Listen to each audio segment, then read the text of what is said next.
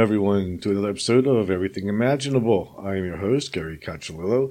And before we get started, I want to thank everybody for listening and also thank the contributors to my show, who are Candace Sanderson, author of The Reluctant Messenger, Joseph Simkovic, author of How to Kiss the Universe, Ms. Aida, author, psychic, spellcaster, root worker, and witch. You can find her at missaida.com, M I S S A I D A.com. And this episode is being sponsored by Ginger Glasser. And you can find Ginger at tarotbyginger.com. And she's a tarot reader, evidential medium, and spiritual healer. And you can find her at tarotbyginger.com. And now, without further ado, our guest for today is Von Braschler, and she has been on a few times before, and he's written about 12 or 15 books, I don't know how many. And he also has released scrolls. Thanks for coming on. Thank you. Thank you. Who, whoever thought it would come to this? 2023, we go back to scrolls. Wait, Well, we're gonna do, we're doing a series of them. yeah. So next you're going to do hieroglyphs, right? No, no, I, I don't. I don't know how to do Stone tablets. Yeah, yeah. little little pictures of little animals and stick man. Yeah. Well, I, I can't even draw that well, so I, we'll stick with this. so what are the scrolls about? What gave you the idea to do them? Yeah. So the well, you know, I was talking with uh, Chris McClure, the director over at Red Feather at Schiffer Books, Pennsylvania, and we and I said we need to come up with a series that introduces topics broadly hmm and gets people involved in a topic and really opens it opens it up, not with a point of view, but just opens it up. He said like a magazine article. I said kind of like a magazine article, but longer. And he said, well, how long do you want it? I said, well, I'm thinking like little, like, I don't know, like 50 pages. He says, why don't we do a scroll? I said, scroll? He said, yeah, yeah. The more I, I thought of it, the more I liked it, you know, because I think that, I think we're going into a mini dark age, Mhm. you know, and, and I think that we're, we're headed toward a golden age. I think we are. But before that's going to come a dark age where things are being repressed and hidden Mm. and information that was once broadly discussed and opened to all and, and, and, and not hidden will suddenly be things that you need to hide, you know? And so I thought back to like the 50s. I mean, it really impressed me as a young guy the, to find out that was it 1955 they found the Nag Hammadi Library hmm buried in earth pot, clay pots in, in the ground. And, and they'd been there for centuries and centuries. And, and then they found the Dead Sea Scrolls in the 50s as well, buried in caves.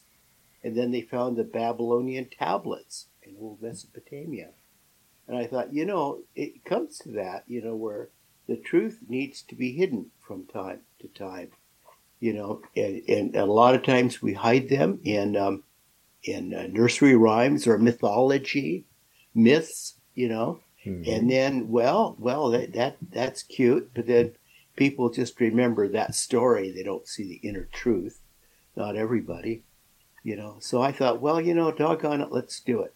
So we put our thinking caps on, and mine never quite quite fit. So uh, it, it was really crazy what I came up with uh, talking to him.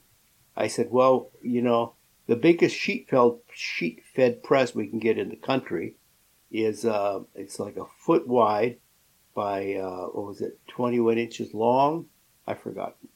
I researched this, and it was a sheet fed press. And I said we get get it on glossy paper. We'll use gold type, uh, and we'll um, we'll have several sheets, and we'll roll them up in a one inch tube, plastic tube. He says, "That's your idea of a scroll." I said, "I've never seen a scroll." he says, "Well." I said, well, let's think about it. I said, I tell you what, let's not you or I think about it too much. Let's let your art department work on it. And they did. And I'm really happy. um, they had to go all around the world to find a press that could do one continuous long roll of paper. Hmm and and they found it. And then it's it's like it's a parchment you know kind of kind of parchment type paper. It has that feel. And then the, the, the you know the color of ink that we use we we're looking for like gold and silver to look at make it look antique and then we just did an overview of each subject. So the first two we're releasing are past lives Mhm. and then also lucid dreams Oh, and it will ha- we'll have two coming out next year as Here, well. They're pretty cool. They're pretty cool. See, like see, so it. so so there's two. There's a there's a one that sends Yep. on the left, and then it reads left to right like normal, Yeah. and then there's a receiving scroll, and so there's a place marker. You notice, hmm so that when you're rolling, you know, you can mark your place, and you you, you can put them back in the case. Yep. And these two scrolls, it work it works a lot easier than a person might think. Yeah. You know, it is yeah. easier. Considering this is the first time I've ever read a scroll too. Yeah, and, and it's in a plastic case, so if you want to bury it in your yard of the dark ages, you're ready because nothing will permeate that plastic, right? Right. So yeah, they're, they're fantastic. So next one's on lucid dreaming. Lucid dreams, yeah. And so we tried to do an overview of the subject, like like historically throughout time and in different cultures, Mhm. kind of like a, a big, broad feature magazine article, but more of a book. And we tried to give a feel like this is this is what people thought about past lives in 2023. There were different ways to think about it, and I didn't want it just to be a book about for or against Mhm. reincarnation or looking at reincarnation, because there's more than that. It's the idea that that people have lived before and may live again, and it takes on different consequences and different different uh, different uh, shades of gray. So you mentioned like we're uh, us sort of going back into a dark age where we might have some of these things that be, need to be kept secret, and you know that seems to be something that's been going on now for thousands and thousands of years with the same truth. yeah. Well, wh- why well, why is that? Why is that? Well, you know, from time to time, people get open-minded and and and new ideas flourish, and some people feel challenged by that. And um, you know, just when you think everybody's kind of like, oh, kind of like, kind of open-minded, you Mhm. know, some people don't like that, and they want to, they suddenly want to burn books or ban books. And and I never thought it would be happening in you know 2023, Mhm. but not to be political, but but it's happening, you know, and it's a matter of concern. And I don't want to touch on politics of it, Right. but I but I think that from time to time we do go through a period of uh, revision where, let's say, conservative forces don't want um, everyone to see the same picture. I'm not I'm not sure I'm saying everyone see the same picture, but Mhm. they they don't want everything under under discussion. Some things are taboo topics. And, and and why is something as simple as um, self awareness a threat? I don't know. Well, okay, maybe I do know. Maybe we all know. It's the idea Mhm. that that the, the an individual can think for himself or herself. That is for some some people threatening. You know, they would rather have somebody thinking for you, and and that kind of worries me, and I hope your listeners as well. Yeah, it- it's such a strange thing that I mean, it does make sense to people that you know don't want people thinking for themselves because then more uh, they they lose power, they lose control. It's just pretty simple. Yeah, yeah, And and I think this, this, this this happens a lot in uh, um, uh, religious traditions. I'm not going to pick on any one because this this tends to happen. You know, where where philosophy is like, well, we'll discuss the topic. In religion, this is the truth, Mhm. and you better sign on, or, or, or you're on the bad list. you know, and I, I swear to you, at one time I lived on a mountaintop in Oregon, and and uh, I had roommates, and from time to time I, you know, I remember I had two roommates that belonged to a church. I won't say which one. And because they uh, were living together and they weren't married, they were coming in looking for them. And I don't think they were going to discuss things with them. I think they were going to pick them up and take them in a car and and, and program them. you Hmm. know, and this, and this sort of thing happens. You know, uh, who's doing your thinking for you? I mean, to my mind, um, everyone has a responsibility to find truth for himself or herself. That is your responsibility. Right. You know, that's why we're here. We're, we're to sort this thing out as best we can, to walk your own path and make your own decisions and, and sort it out. Because I don't think anyone can do it for you. Right. Little kitty cat. Kitty Cat has to go out. Kitty Cat says, I've heard enough of this guy. He's wacko. okay, all right, all right, all right. Everyone's a critic. Okay. You should see her when she edits. Jumps on the keyboard and whacks, whacks. I says, come on, some of it's got to be good. Whack, whack. But, you know, I, I, think, you know, I always think of like what Krishnamurti said when he, he had a, a huge overnight following of thousands of people. And he came out of the East. He was a, he was a Indian sage. And people were following him everywhere. He would have a lecture and 10,000 people or more would show up everywhere he spoke Mhm. you know, and and and he would answer questions. He'd say, "Ask ask questions," and he'd look at him and say, "No, that's not the question you really want me to answer." And he would say something else. I mean, he was quite he was quite a guy. And and anyway, ultimately, he got up in front of a group at an annual gathering and said, "I can no longer lead you. You have to lead yourself." He said, "Truth is." Is a, a, um, a pathless journey you know, and you must be your own teacher and you must be your own student.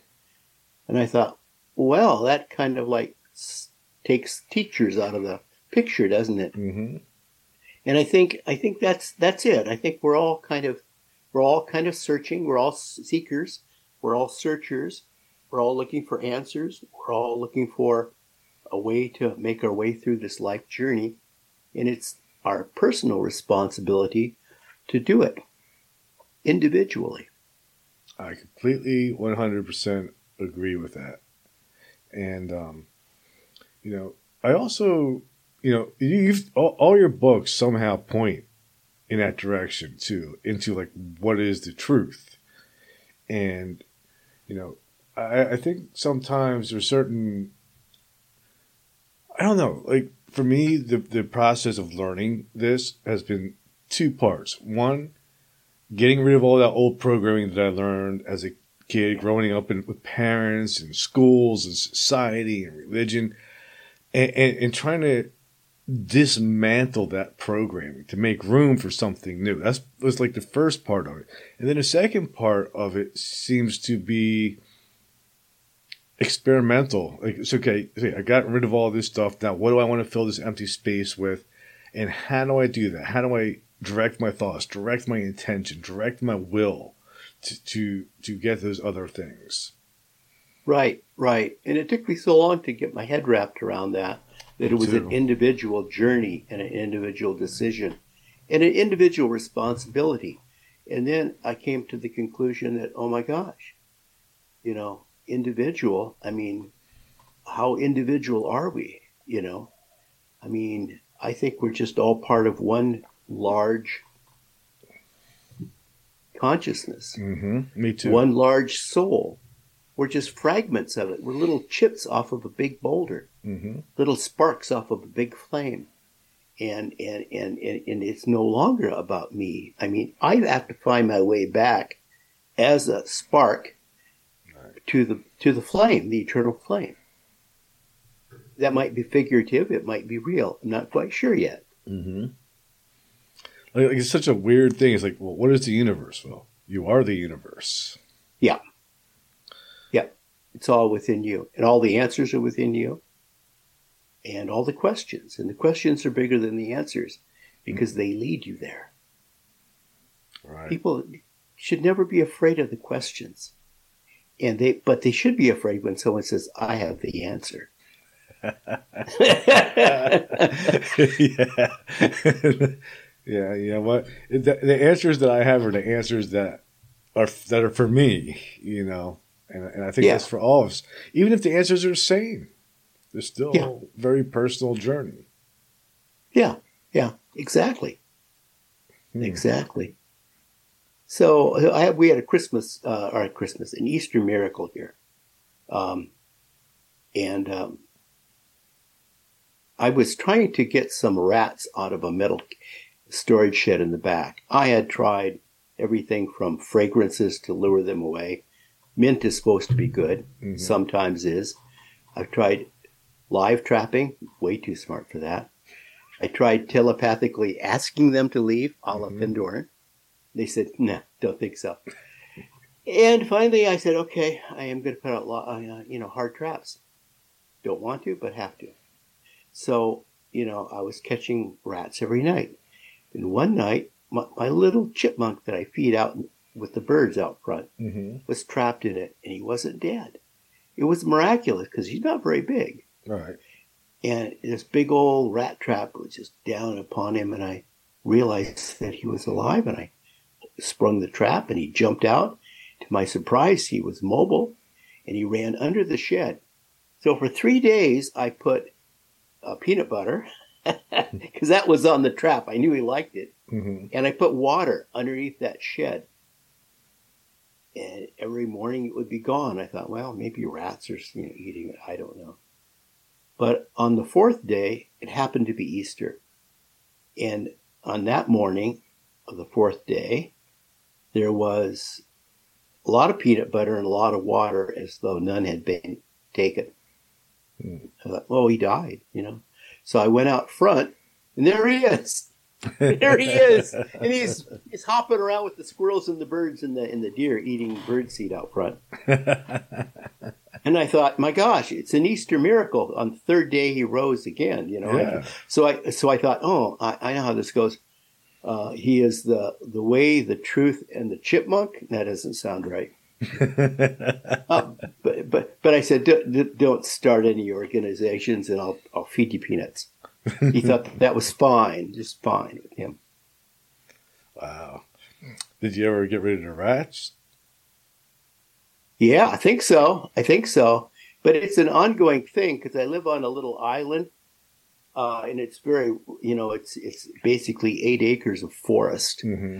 So um, they're everywhere, you know, and, and they can burrow in and get in. And, and I keep spraying with mint and putting out uh, poison. And sometimes I resort to those big, heavy traps. Hmm. But um, yeah, I, I think I've, you know, you can get rid of them for a while and then they come back because they just they endure. They'll probably be here after we are. but where will we be? That's the question. Right. Is is they, they endure just like those rats that send us into the dark ages every hundred years or so. Exactly, exactly. You know, after the Dark Ages, as I understand it, people were afraid, but they had to leave the cities because you know there was, the plague was everywhere. Mm-hmm. So they left those cities that were plague infested and they went into the woods. And then that started that whole kind of period where there were things were people were afraid of the things in the woods, you know, the the wolves, you know, that howl at night, you know, and things like that. And it's like, you know, suddenly this uh, nature was dangerous and not our friend anymore. Hmm. That's a, that's a strange belief. Yeah, yeah. I'd rather take my chances out in the woods than in the city on the street. Yeah, me too. Absolutely. If a bear eats you, at least you know he, you know he got a good meal. yeah. So, what really got you into all these esoteric subjects? Well, uh, I guess I wasn't a normal child. I mean, I thought I was, but when I was um, Mhm. in the first grade, the teacher asked us all. I think you're the second person I've told this story to. I think maybe the third. Um, where are you all from? Are you from this city? Uh, just say where you're from if you're not from here, or if you move from another part of town, tell us that. And uh, and I, I, you know, I was just sitting in the back row, thinking, what, whose hair can I pull? I was a rotten kid. And she says, Von, stand up. I said, okay. What, what, what, what? He says, where are you from? He said, and without blinking, and I said, Venus. I said, Venus? Where? You mean Venice? I said, the planet. And now, I wasn't particularly bright when I was six, and not particularly bright now. But I was, I, you know, I didn't know about the, you know, much about the planets or anything. Mm-hmm. I didn't think, I even didn't even think about such things. But it, the the answer was sp- so spontaneous and unrehearsed. It, was startling. And afterwards, I said, "What did I just tell her?" You know. And I started having odd situations, like um, I might have said on your program about how I had this this time lapse when I was a little boy. I was like eleven, and I and I got sick at the berry field, and I and I asked if I could ride back on the bus, and they said not till the end of the day.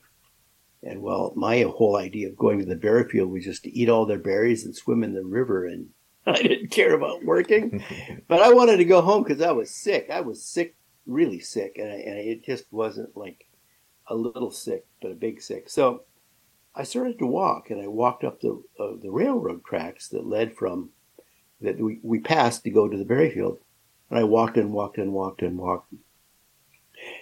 And I hadn't gone very far, really, but I looked back and I waved and I couldn't see my friends anymore. And then I rounded the corner and turned to go. And I took one step forward and everything went black.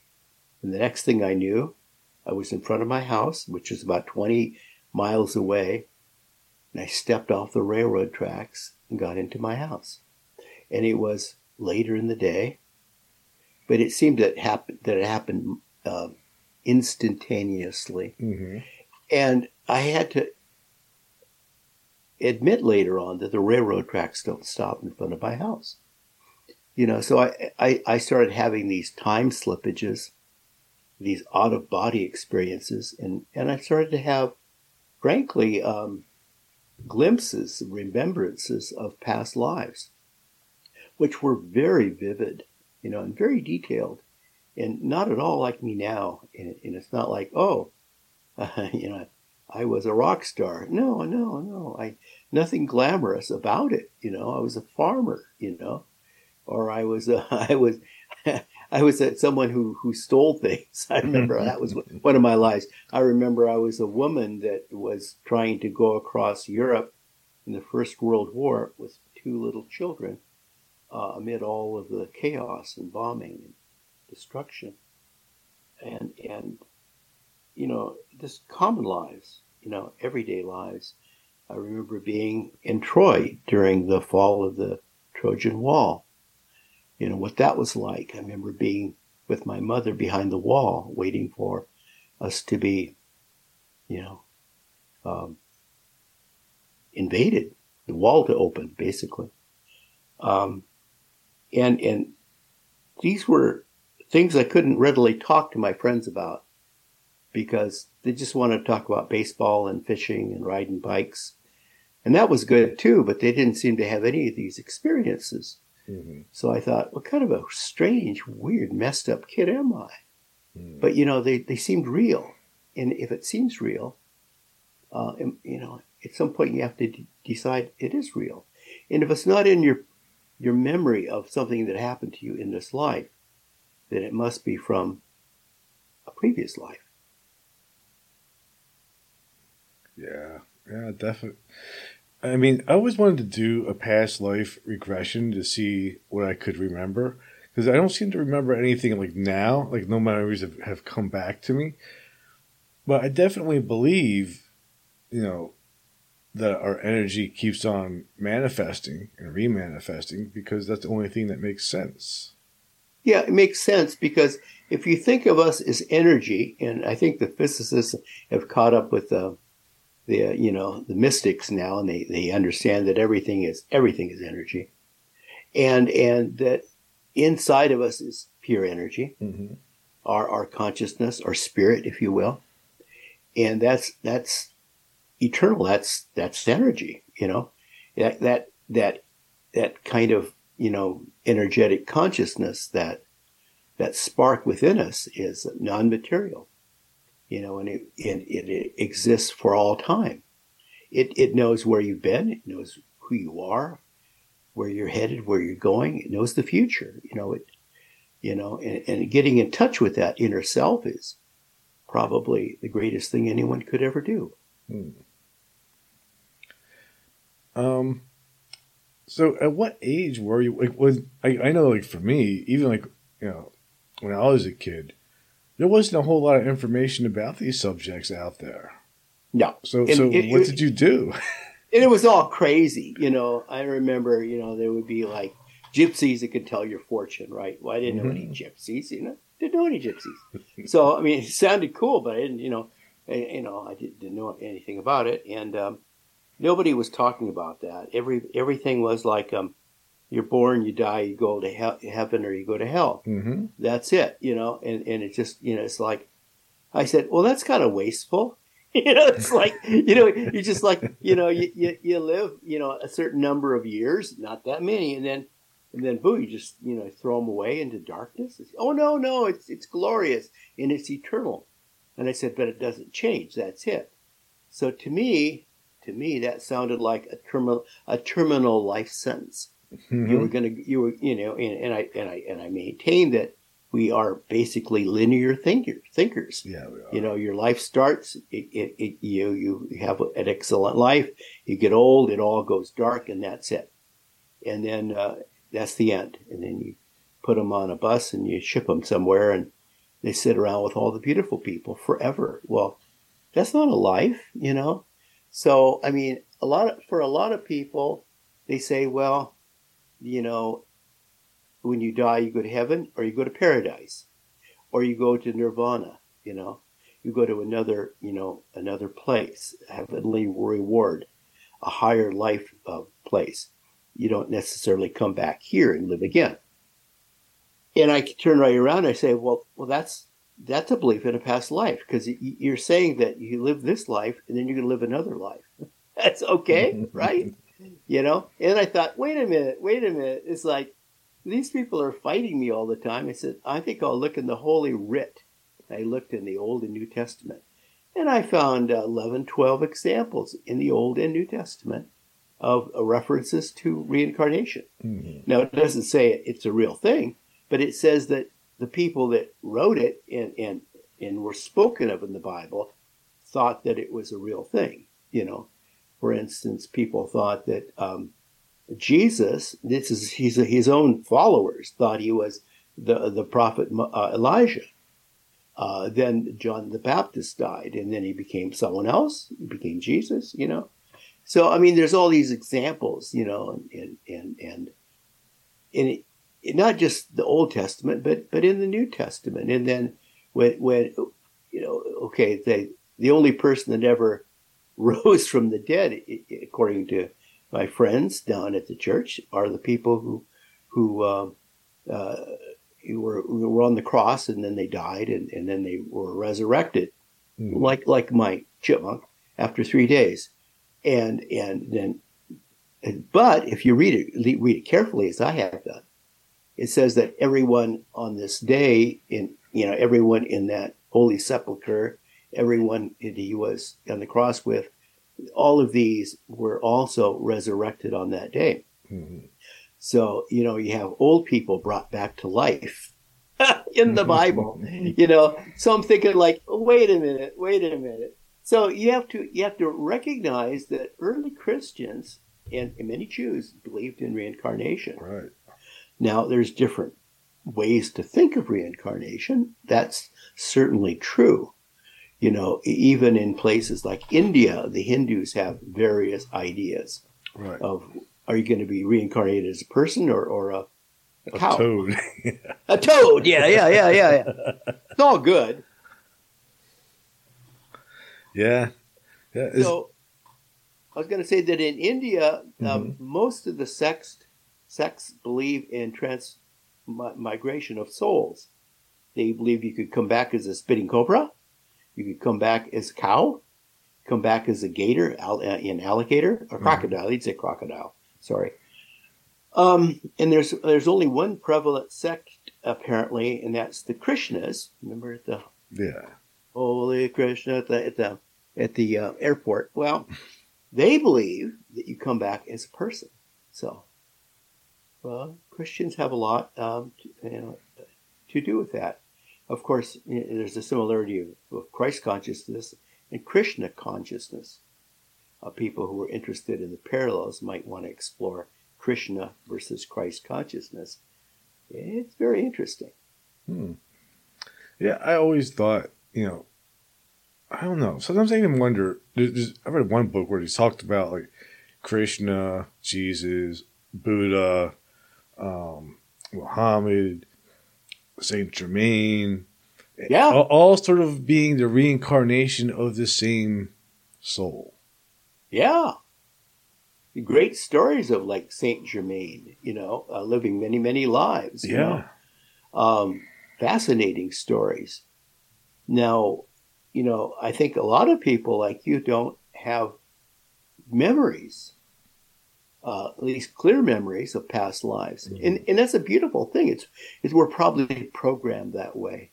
We probably like it that way. On reentry, we said we we don't want the emotional baggage.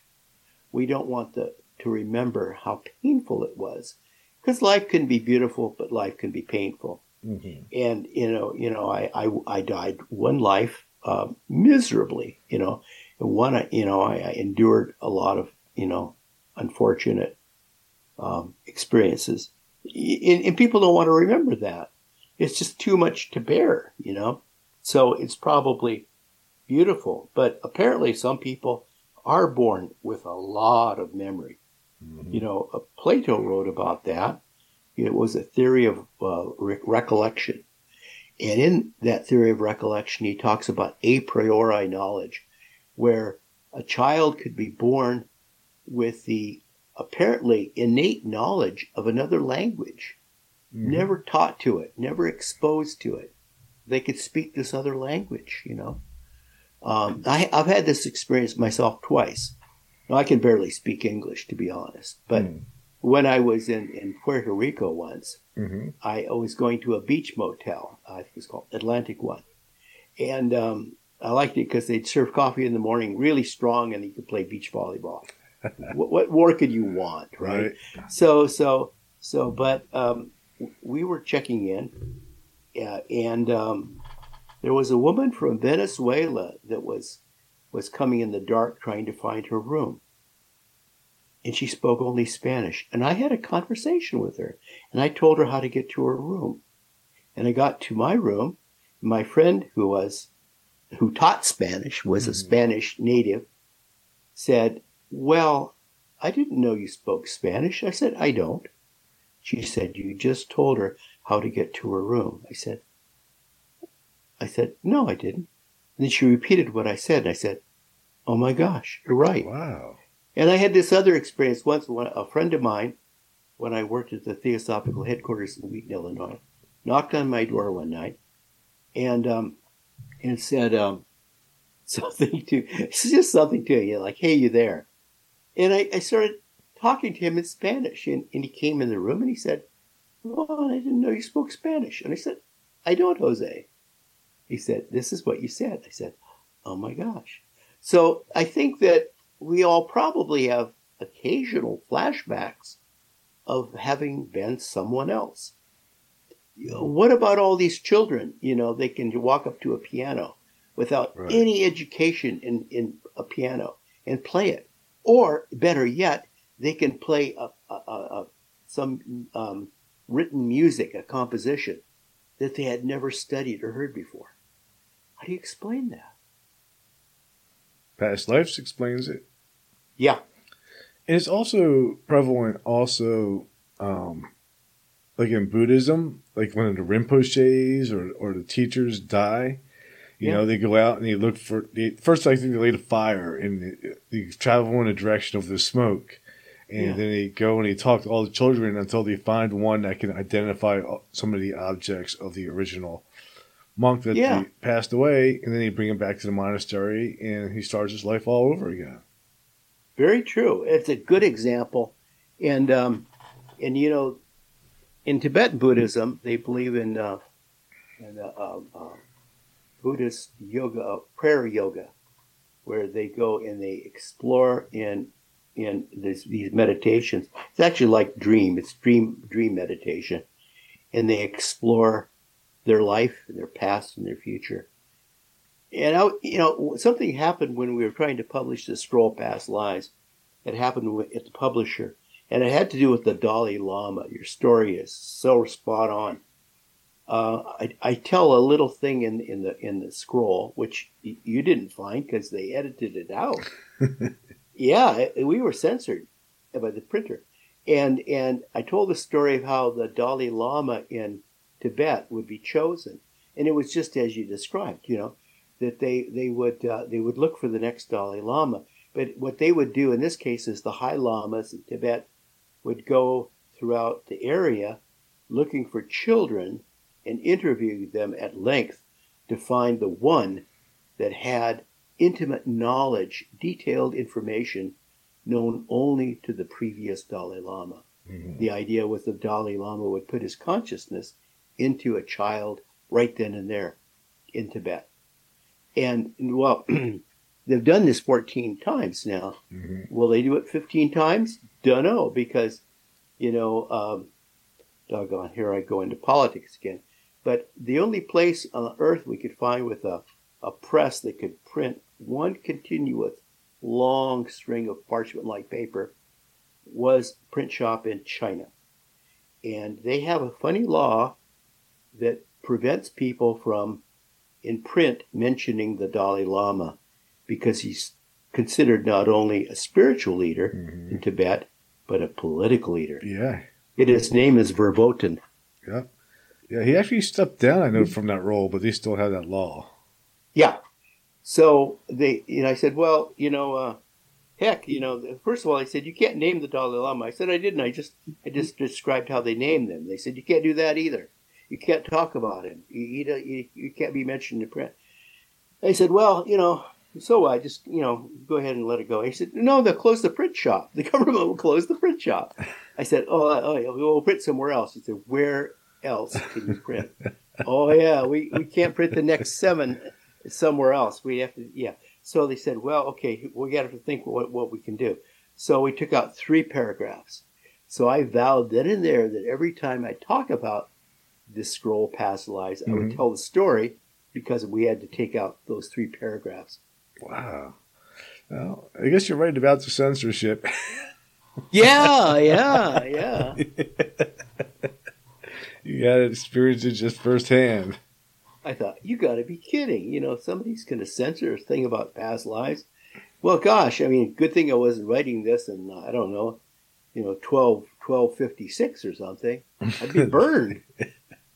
Yeah. Set fire to that man. No, nobody wants that. I hope it never goes back to that extent. Yeah. That was horrible. Oh my gosh. Oh my gosh. But uh, So you had mentioned, um, you know, how we as humans always think in this linear way. You know, Yeah. you know, Yeah. we're, we're born, we live, we get old, we die, and you know, Yeah. that's it. You know, one of the things I've been reading about, and, and you've written a book about it, is about manifesting. And the way I've been kind of understanding this, though, is like really to, is kind of like stepping outside of the linear thinking and saying, okay, well, now I'm outside of this and I have all these possibilities. Yeah. And then I can just set my attention on whatever possibility I want to head to. Yeah. Is that is that how it works? well, I I think what what people don't realize is your thoughts have power. Mhm. They can move things. I mean, they really have power. And I know some people, you know, have power. They can move objects with their mind, but we all have this sort of power. And and and and what it is is we have um, uh, this electromagnetic thing inside of us, this this this this spirit, this intelligent consciousness, and this consciousness, you know, then will allow us to direct our thought power with form. And we think, well, that's crazy. You know, thoughts don't have form. You you can't see them. They don't go in any direction. Well, that's sadly what most people think. They think these thoughts in your head are just bouncing around like a pinball in the in the in the in the in the little metal ball never drops anywhere. It just keeps bopping around. There's no direction. But if you think about it, uh, our thoughts do have impact. And, and sometimes you can hear people thinking, or you can sense what they're thinking, even across the world. You know, like we know when, when someone's going to call, or or when someone's lost or needs our help, we could sense this. Mm-hmm. You know, we, it's like a nonverbal communication. Animals have it, and and and then if you think that thoughts don't have form, well, then how does that explain how some people can look at one's aura and look at the colors emanating? Some are mental thoughts, some are thoughts of love, some are th- thoughts of emotion. You know, some are very spiritual. You know, they'll know assume different colors and a different a different wave pattern of vibration, and they look just like waves emanating from you.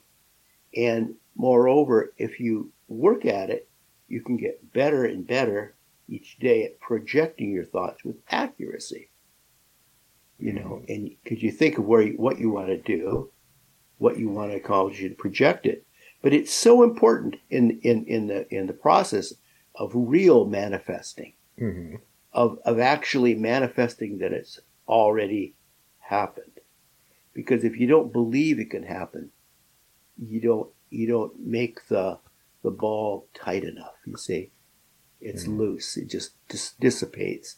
And a lot of our thoughts are just like they're just like vapors that don't they go out and they don't really go anywhere. You know, so group thought is very powerful. Right. Very powerful. You know, I mean, when someone's sick, everybody prays for that person, sends loving thoughts, or or, or sends um, or uh, best wishes, you know, and just thinking of that person, that group thought, that collective consciousness, uh, can can can change things. It can actually change things. Mm. I really believe that, and and and until people believe that their thoughts have power, they will not have as much power as they should have and could have. And and and it it's also a matter of becoming responsible for your thoughts because your thoughts your, th- your thoughts are powerful and they hurt people you know and if you think angry thoughts and you know you just kind of let them bounce off the wall and everybody gets sprayed just like it's like going in a room with a gun and just spraying everyone you know and everybody gets bulleted you know and and and if you target somebody and you send them evil evil thoughts you say well it was just a thought it didn't really hurt them people get headaches that way. Mm-hmm. That's what a curse is. Mm-hmm. Mm-hmm. Like if you go back to old medieval grimoires, you know, they're still talking about the same exact thing that you and I are talking about now. Yeah, yeah. They just give it that nice name and they called it magic. Mm-hmm. Well, it is magic. Whenever you take energy and you use it to transform things or you rearrange the energy in a certain way, that is magic, you know? So, I mean, cooking is magic, you know. Any tra- transformation is magic. And we're talking about taking a thought in your head and projecting it mm-hmm. that, with impact and accuracy, and that's that's magical. Right. Everything we do then is magical. This podcast is a magical act. It oh, it is. Yeah. It didn't exist until we thought of it and decided to hop on Zoom and record it. That's right. exactly, exactly. But yeah, yeah, everything that exists began with a thought first. Oh yeah, oh yeah, absolutely. Why do you so think the, it's so hard though for us to control the thoughts, to direct the intention? Like, like, if everybody could do this, then wouldn't you think like everybody in the world could be happy and have what they want? Well, I think there are certain laws that operate over this. Mm-hmm. It, it has to fit the kind of what's sometimes called the common good. You know, if it if it if it's going to create, you can send destructive thoughts. I mean, the Nazis did this all the time. They would get groups together and they would have evil chants and evil songs, and do evil things, and and this this collectively brought about evil change. You know, just just the thoughts in in themselves, let alone the deeds, the actions. But um, those dark thoughts don't don't hold up. You know, it doesn't build anything because Mhm. everything in, in the creation wants to build, to evolve, and transform into something bigger and better. We're, we're in a constant state of evolution into something bigger and better. And, and, and, and so if, if it's just a petty personal gain, Mhm. like I would like to win a lot a lottery ticket. Um, Yeah. You might get some of the numbers right, you know, but you know, but um, you, you're not going to get them all right, you know. It, it just doesn't work that way. Um, not everything, not every, not everything you desire will fits the fits the pattern. If there's a divine plan, there's a pattern and if it if it's against the pattern, it's just not going to. And, and then then we have to remember too that when we send uh, a thought, it's communication, Mhm. and and you need a sender, a, a, a vehicle to send it. You you need a message, and a willing receiver. If you don't have a willing receiver at the other end, it's not going to happen. See, so it, it, it has to it has to fall on good ears, figuratively or, or, or specifically good ears. Hmm. You know, so not everything we want in life will will be met with a positive response. That makes sense. You know, I, I can look back, like when I was a kid, all I wanted to do was be a rock star. However, Yeah. probably if I had succeeded at that, I wouldn't be here now doing this because I probably would have just went crazy with drugs and partying, and that would have been it. Yeah, yeah, Um, but what you're saying makes a lot of sense because I mean I, I like what you said about the universe. The universe, the energy, it wants to evolve. It doesn't want to be. It it, it might be self destructive to a certain point, but then it's only going to it's going to stop because its core thing is evolution and growing and creating. exactly. So you think of us as as as consciousness that is descended through the waves of evolution, through the waves of emanation from above, so below, that we are um, here from cosmic consciousness or universal consciousness.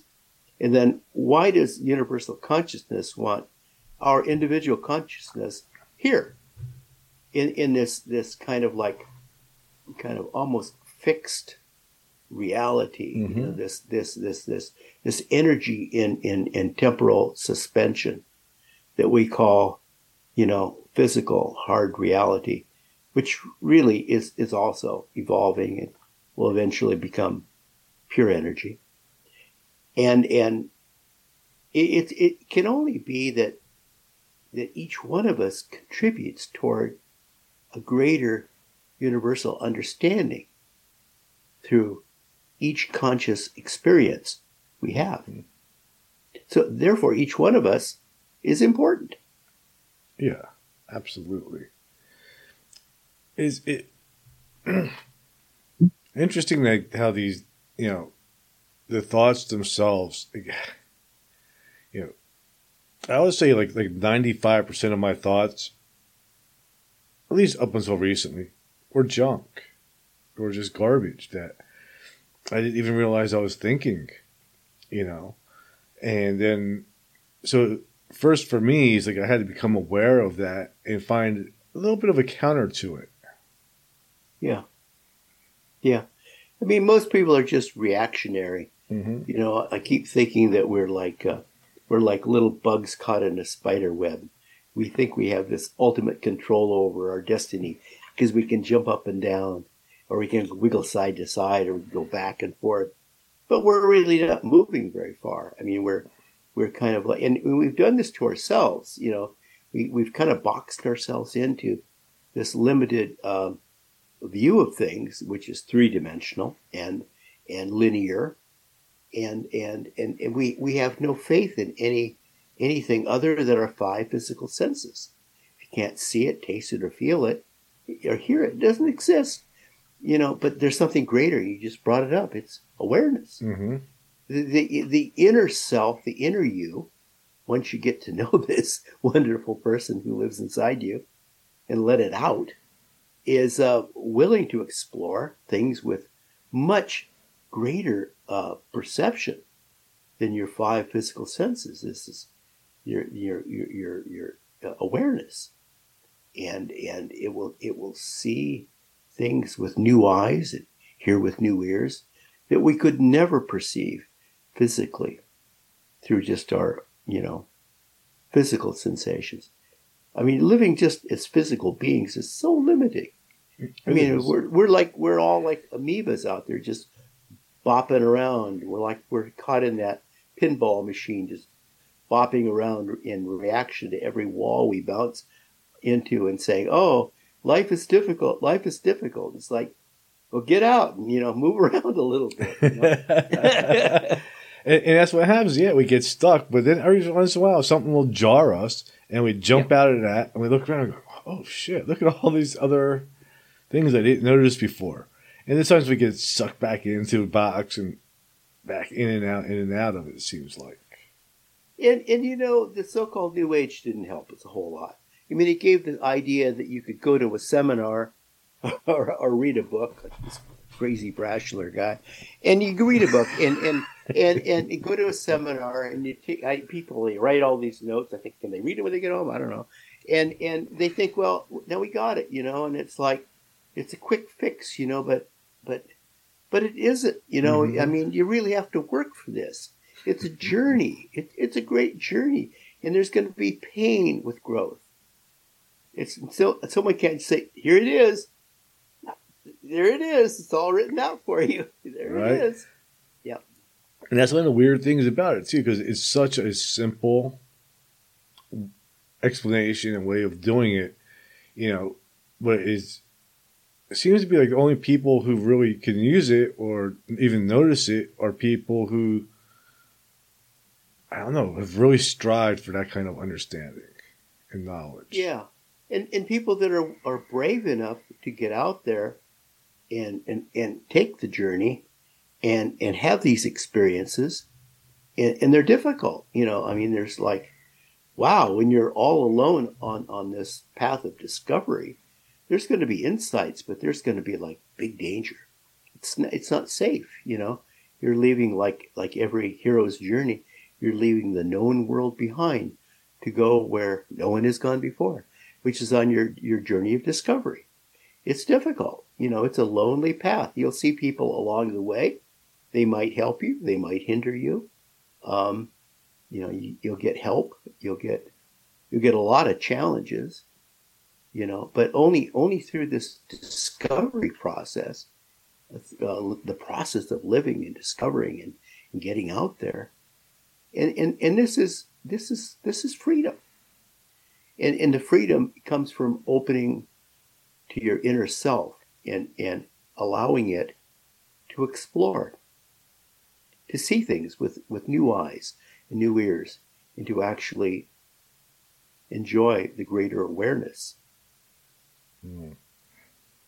That's definitely true. Definitely true. That's one of the reasons why I always like the tarot too, because it always it, it depicts that that journey, you know, and, and Yeah. it, and, it, and it's evenly balanced too between you know some of the re, the re, you know, rewards or, or or you know um, you know moments of Yeah. epiphany combined with the Yeah. challenges.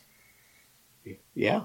So you know the the tarot is is uh, it's related to the uh, the Sephiroth, which is you know hmm the path of life, uh, uh, um, the tree of life, and and and and working your way along the, the tree of life. I mean, there's many many sidebars, many sephiroths to explore, and and it's an individual journey.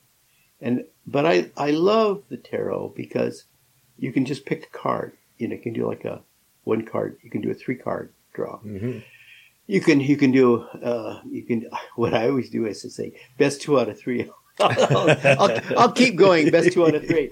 And then, and then when all three are pretty much the same, I'm thinking like, quit screwing with it, Von. This is what it's telling you. Now listen, because you know the, you know it's it's you. I mean, you you shuffle, you handle the cards. It's your inner self that's actually telling you something, but it's spelling it out with the cards. The magic isn't just in the cards. The magic is in you. Right. And and and you know, my favorite card, of course, is the the, the, the journey card, the guy in the chariot. But it, but it, but it's the fool, the fool, because the fool is he's willing to go on this journey of discovery, uh, with a great leap of faith. You see him taking a big leap, and he's got very little in his knapsack, right? He's Right. got this, and because you, you don't need much. I mean, everything you need is in you. You know, what do you need? You know, a P and B sandwich. That's it. You don't need much. so you know, so and and it's like Don Quixote. You know, the guy mm-hmm. was blind as a bat. You know, but he was out there trying. You know, and it's and it's most people are afraid to try, and you have to have the um, the innocence of a child almost to be that brave. You know, people as old as I am don't like to learn to ski because they might fall and get hurt. But you can learn to ski great when you're five years old. hmm But there's things that we can learn at this age that I can learn at five. Yeah, yeah. yeah, right. So- how to call how to call for the rescue team. Not, but you know, when I was young and skied, I never thought about being injured. I remember doing a head over heels, It's just a you know, cannonball, like skis me, skis me, just like like ric- ricocheting over head, head over heels. And I'm thinking, like, I broke my skis. Said, someone said, "You're lucky you didn't break your legs." I said, "That's no problem. I'll just go get more skis." You know, like like learn to ski. That might be better. Um, well, but fearless, the fearlessness of youth. hmm We all we should try not to ever lose that. Well, you know, I don't know if I had that when I was young, but now I have it, the fearlessness of getting old because I'm like, no matter what I do now, I'm going to Yeah. die anyway. Yeah, So why not try and see? exactly. I don't care. I mean, it really doesn't matter. I mean, I don't think about death or birth the way I used to. I, for one thing, I think that nobody really dies. You just trans- No. transform into something. You know, it's just like opening a door and going to the next room. Say, okay, um, this is your hat. This is, this is your, this is your face. This is who you are. This is where you live. I said, okay. your papers are in order. Yeah.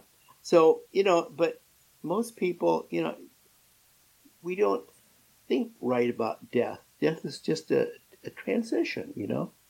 You know, the, the ancients understood this like the Tibetan Book of the Dead, the Mhm. Egyptian Book of the Dead. They would prepare for death, you know. Now we're looking at like conscious living and conscious dying. You can't practice conscious dying unless you practice conscious living. Most people are never really, really awake. We're just like sleepwalking through life. So I think the sad thing is we're like, we're mostly asleep, you know. Mhm. We're like zombies, you know. We're not really fully awake, alive, and we don't understand death, you know. We're just kind of like that poor guy inside the pinball machine bouncing around, reacting. at least some like some people are. I mean, there's obviously people. I mean, whether like somebody like you or me, you know, how much we actually know. Like, I don't know how much I know though, because I haven't stepped outside. But you know, I do see a lot of people going through unnecessary suffering. Yeah, yeah. And people suffer for so many reasons. You know, we think like physical suffering, but there's so many ways people suffer. We all, we all, there are many, many ways. I, and I think all people, all people suffer. Yeah. It's, it's the one thing we have in common. So we should be sympathetic, you know? hmm Yeah, you, you would think that would be a motivate a motivation for us to work together rather than fight with each other. Right, right, right, right. So I mean, it's almost the human condition. The life is difficult, you know. It it is, you know, because it's a journey. Journeys are difficult. Growth is difficult. You know, it's not meant to be easy. It wasn't supposed to be easy. I don't think any of us would have come here if it was easy. We'd be up there with all the beautiful people listening to harp music, which can be beautiful, which can be nice, but like, oh, I don't know. Day and night, 24 7, you know. Hmm. Have you ever had like a near death experience? No. No. I mean, I, I have, in, I guess you would say, out of body experience gone beyond this reality, and I've seen, I've seen other levels of creation, which might be considered heaven. I think I've seen heaven. I think I've walked beyond heaven. I've seen the emanation of souls. I've seen where souls are formed. I've seen where the river of light is shot down. You know, I've walked across bridges. Um, you know, and what struck me in, in all of that was these people are just, they're doing a job too, you know. The people that send out new souls, the people that, the guy that sends out the river of light, you know.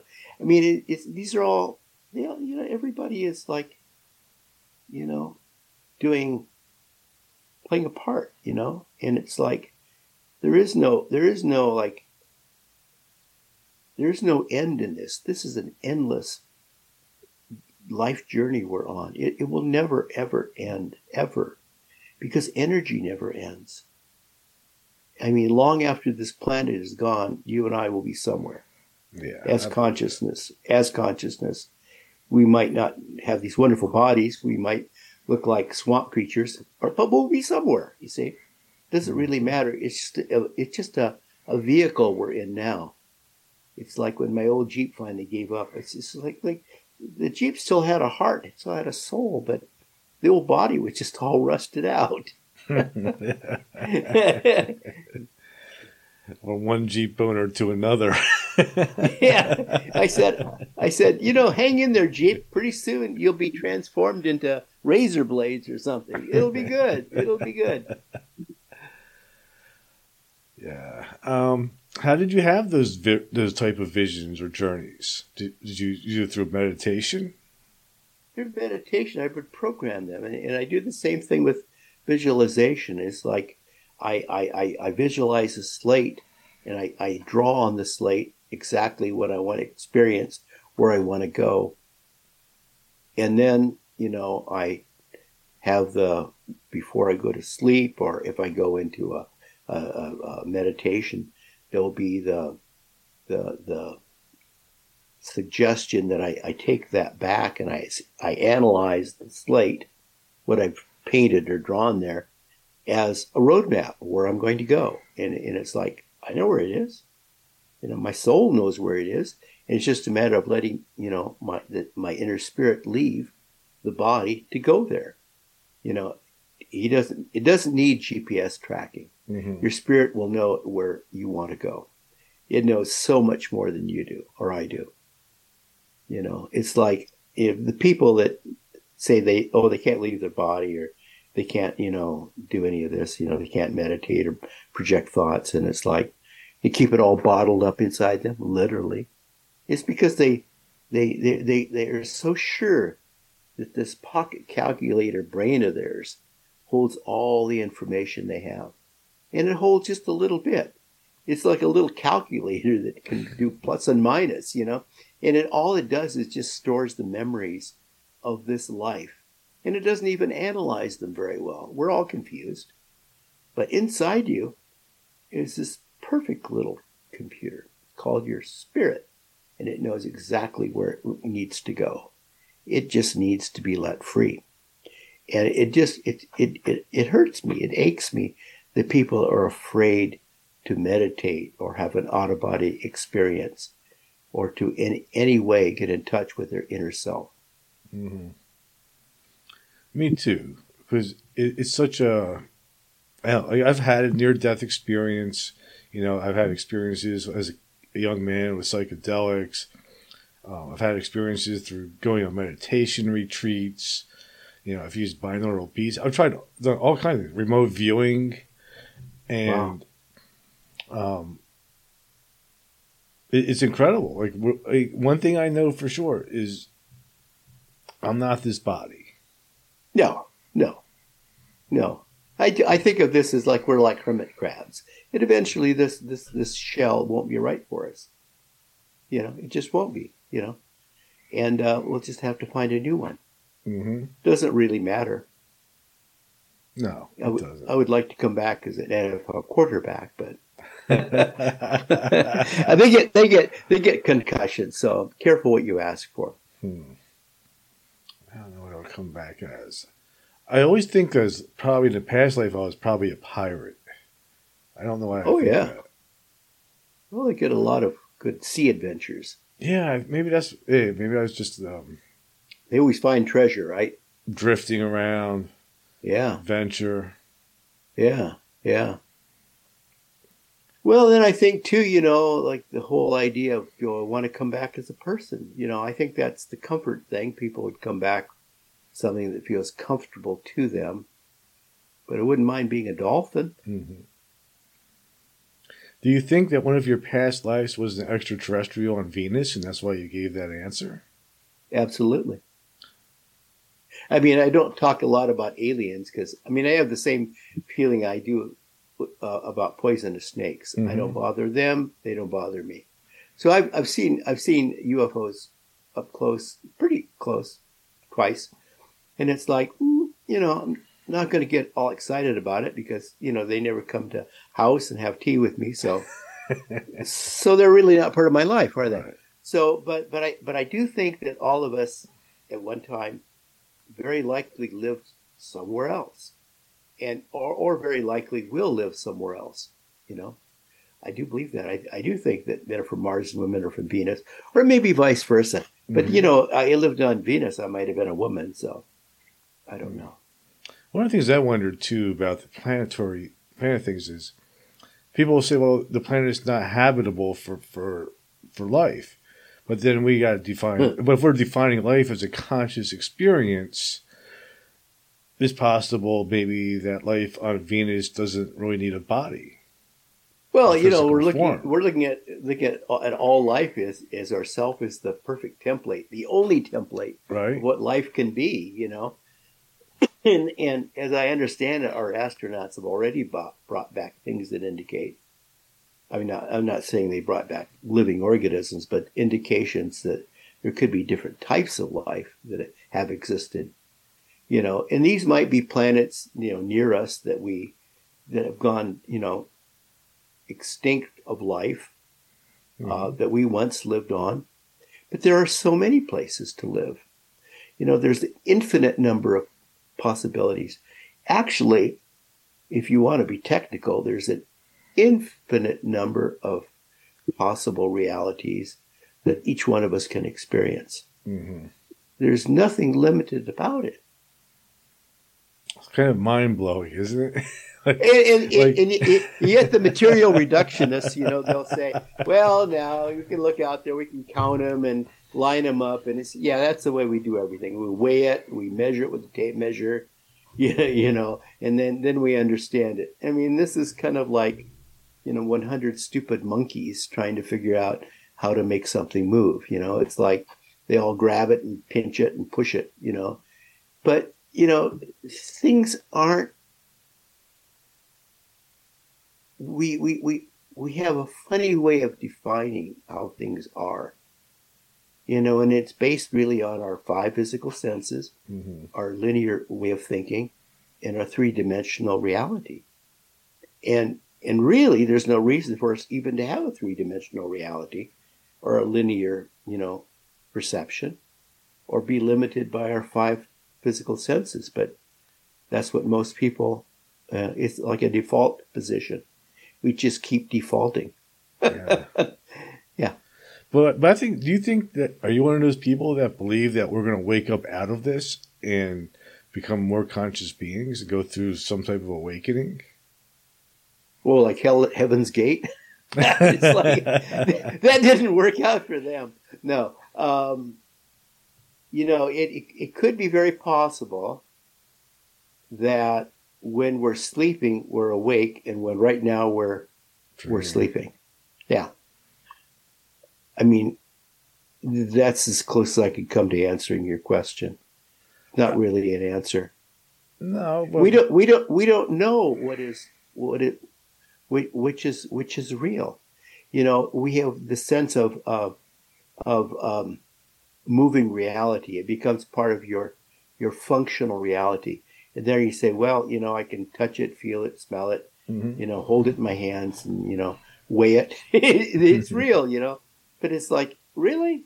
Really? You know, that's that's not it, you know, cuz cuz cuz everything here can, is is is transmutable. I mean, anything could be liquefied or burnt, you know, Mhm. or turned into pure energy, you know. We can change the physical structure of anything on earth to another physical form.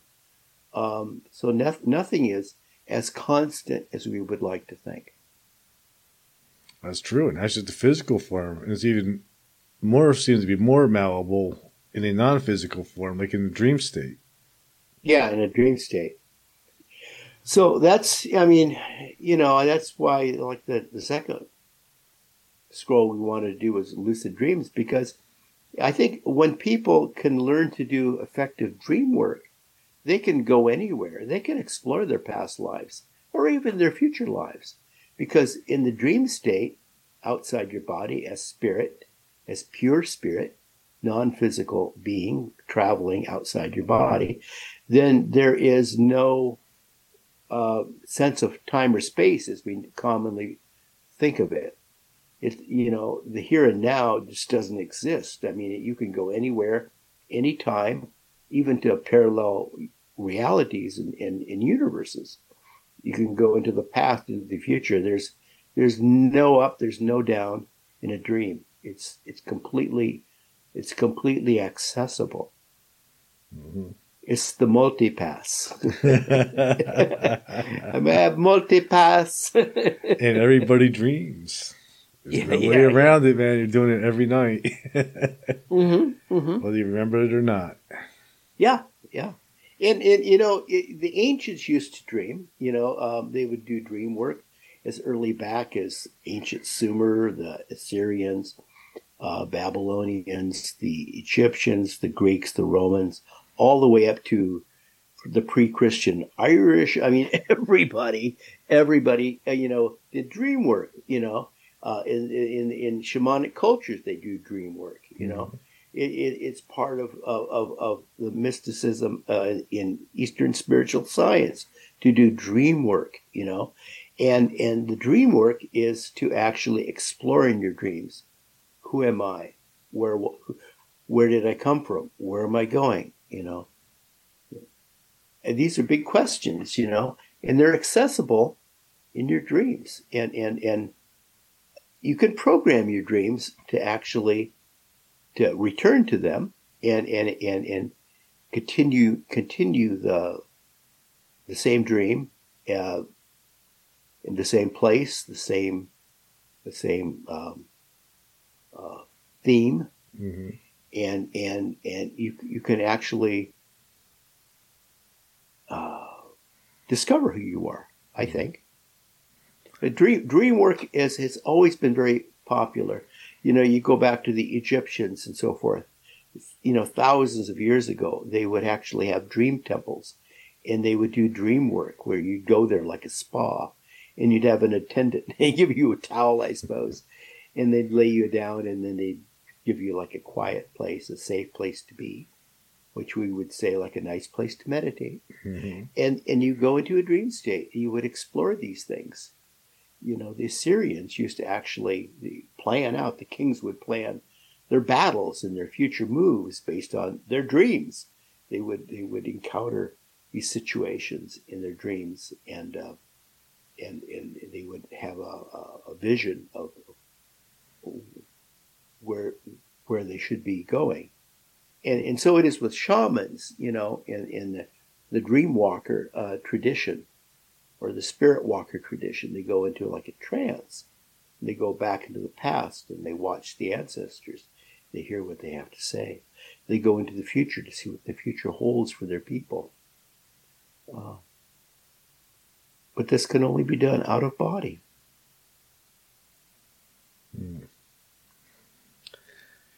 Wow. So when is the next scroll coming out? It just came out. Uh, Lucid Dreams just came out, and um, yeah, I I'm really big on this whole idea of getting people used to lucid dreaming. Get get past the idea of these common fretful dreams that we have, where you're tossing and turning and having these, crazy dreams. You dream about things that happened yesterday or or or wait for you tomorrow, and these are like these are like sleepless night dreams, you know. Yeah. Um, that's not the kind of dream that we're talking about when we talk about lucid dreaming. Lucid dreaming is a dream that's insightful, it's focused, it's instructive, uh, it's a dream of discovery. They're very vivid. And you say, wow, when you wake up, you say, that was, that was real. That was what people say. That was real. That wasn't just in my head. That was way out there. hmm And then, you know, you can program these dreams and then you can actually return to them. And I think this is the way for many people to explore their past lives and, uh, and, and future possibilities. Dream working. I'm going to have to get this scroll and try it. Yeah, yeah. now, now that you know how to work the scroll, you hold it in one hand and you hold it. So you have two hands and you have two scrolls. and you never have to turn the page, right? You nope. keep going. You're always yeah, rolling yeah. through it. Yeah, it's much easier. Books are passe. Yeah, they are. They're out of date. Yeah. So the the other thing, you know, it's like a book will get like, um, you know, worn. You know, subject to like weather and and sun and you know and temperature. And these scrolls, they're in they're in, in, an encasement. You know, they're encased. And then you put the two of them inside a, a plastic case. Um, I, I don't know why we didn't start doing this sooner. I don't know either. It's brilliant. Thanks for coming on, man. I love having you. You're such a great Oh, yeah. Thank you. Look, we'll talk about lucid dream one of these days. yeah. That'll be fun. yeah, definitely. So, um, before we wrap it up, where's the best place for my listeners to find you and find your scrolls? Well, um, I hide, so I'm hard to find. But the uh, the scrolls aren't hard to find. Um, they're on Amazon, and um, and you can get them on Barnes and Noble, even Barnes and Noble online, or their Mhm. stores, or they're in independent bookstores. I understand they're putting them in game stores and gift stores. I don't know. Strange, isn't it? Um, and you can put them in drugstores because you can't put cigarettes there anymore No. but but but yeah, they're they're in bookstores, and you can get it online. And and as far as you know, being on like your show or or, or where I'm going to go, like a conference, or, or sometimes I do like uh, workshops. I'll be doing one in uh, Chicago in uh, October, uh, maybe something in New York in the summer. You know, those are um, those are all reported on the uh, author page Hmm. at Amazon. On Amazon, go to Amazon. You go to my funny little picture of me sitting on a rowboat, and uh, and you click on it, and, and it says, "Oh, what he's doing." So other than that, you can come to my my Facebook. Mhm. It's Facebook uh, V Braschler. It's the V. V for victory. You know, what was it? You know, Richard Nixon. Yeah, V for Peace. victory. Peace. So that's what he was trying to say. I don't Could never so. figure out what he was trying to say. I think it was, it was V for victory. Oh, okay, okay. ah, if you come up in New York, you have to let me know. That's my neck of the woods. I'll come up and hang out with you. yeah, I'd say I want to go. I want to go back to uh, the Omega Institute. That was fun. Yeah. Yeah, and go there again. Yeah, because they let me use the kayaks. Even though I'm deadly on kayaks, they let me go.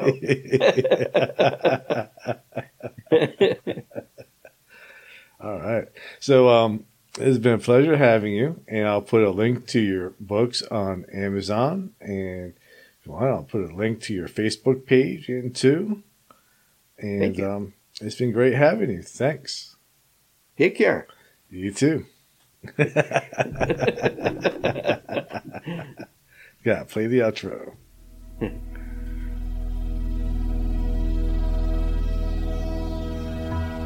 Thank you for listening to Everything Imaginable.